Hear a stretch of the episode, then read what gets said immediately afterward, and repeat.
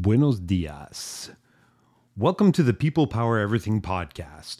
I am your host, John Dallas, and I believe that there is power in the masses. The goal of this podcast is to talk about that power, how we can help it manifest itself for all of us, and some lessons I've learned along the way. Welcome to this week's edition. And it's Monday, and that can only mean one thing. Well, it's Monday when I put this out there. It might not be Monday when you're listening to it, but pretend it's Monday, okay? It's time to share.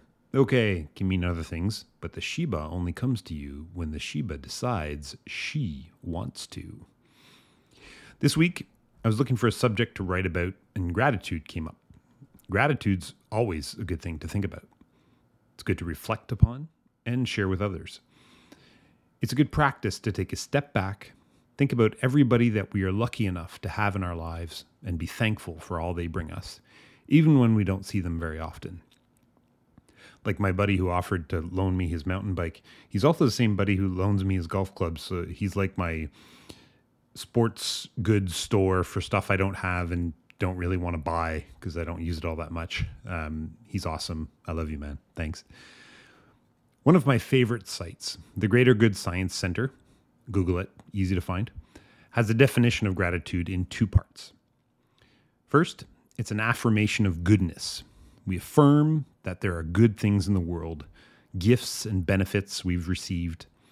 And second, we recognize that the sources of this goodness are outside of ourselves. We acknowledge that other people, or even higher powers, if you're of a spiritual mindset, gave us many gifts, big and small, to help us achieve the goodness in our lives. We're recognizing that there are good things in the world outside ourselves. This helps with relationship building, helping others, building community, not to mention our own feeling of belonging.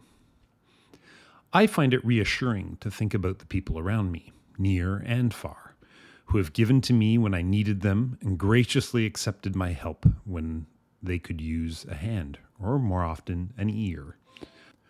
I know that I am not alone in the world, fighting unseen enemies, both inside and outside of my head.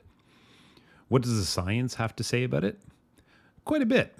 But here are four reasons Robert Emmons, perhaps the world's leading scientific expert on gratitude, believes gratitude is good. First, gratitude allows celebration of the present. Second, gratitude blocks toxic emotions.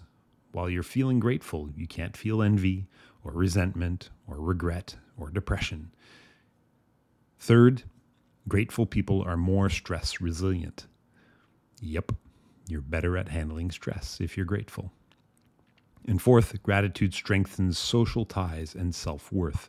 So, what I said about building community, that's where it comes in. This got me thinking about two things in particular that I wanted to share today my gratitude for knowing certain people in my life, and the little things that happen at work that are worth their weight in insulin. By the way, insulin instead of gold because it's worth about 53 times more. I'm a diabetic. I know these things. The first about people around me in my personal life, which includes those close friends, acquaintances, random kind strangers, and most certainly my family. Over the past year, I've had a bit of a rough go, but found help from many people who didn't hesitate to lend an ear, offer a meal, have a drink, or just listen. I really appreciated their support and continued loving approach. Another thing that I have learned with experience, maybe wisdom, is that telling someone you love them is a gift that is always good to give. It can be given to friends, family, and even coworkers. It can be scary for some reason, but my friend Joseph taught me it was more than okay. It was amazing. I still think about you, buddy. I love you, Jay Z. I'm so grateful for the time we had together, the conversations, the laughs, not to mention the really hairy projects we pulled off with amazing teams over the years. And everybody knew you loved them. We love you back. Second, a little less emotional, hopefully, but still very powerful, are the little things that happen at work. There are lots of quick moments of appreciation and gratitude, but one stands out for me. Every Friday afternoon, and this is not my doing, this was there before I got there. The full team gets together over video and we share some highlights from the week, but also kudos. Anyone can share kudos with anyone else. There's no limits or hierarchy. This is gratitude at its best. People are grateful for the contributions of their colleagues and say thanks right before the weekend. What an awesome way to close out a work week that may have had its ups and downs, challenges and successes, and certainly many frustrations to work out as a team. But come Friday, we know that there is a massive bright spot sitting in the afternoon that will help us showcase all the good going on amongst the rest. I hope this little note, or this little podcast in this case, makes you think about all the people you are grateful for in your life. If so, take a minute to tell them. They will always appreciate you taking the time. Those around us have a big influence on not only us, but the work, the results, the friendships, our common purpose, and even broader communities.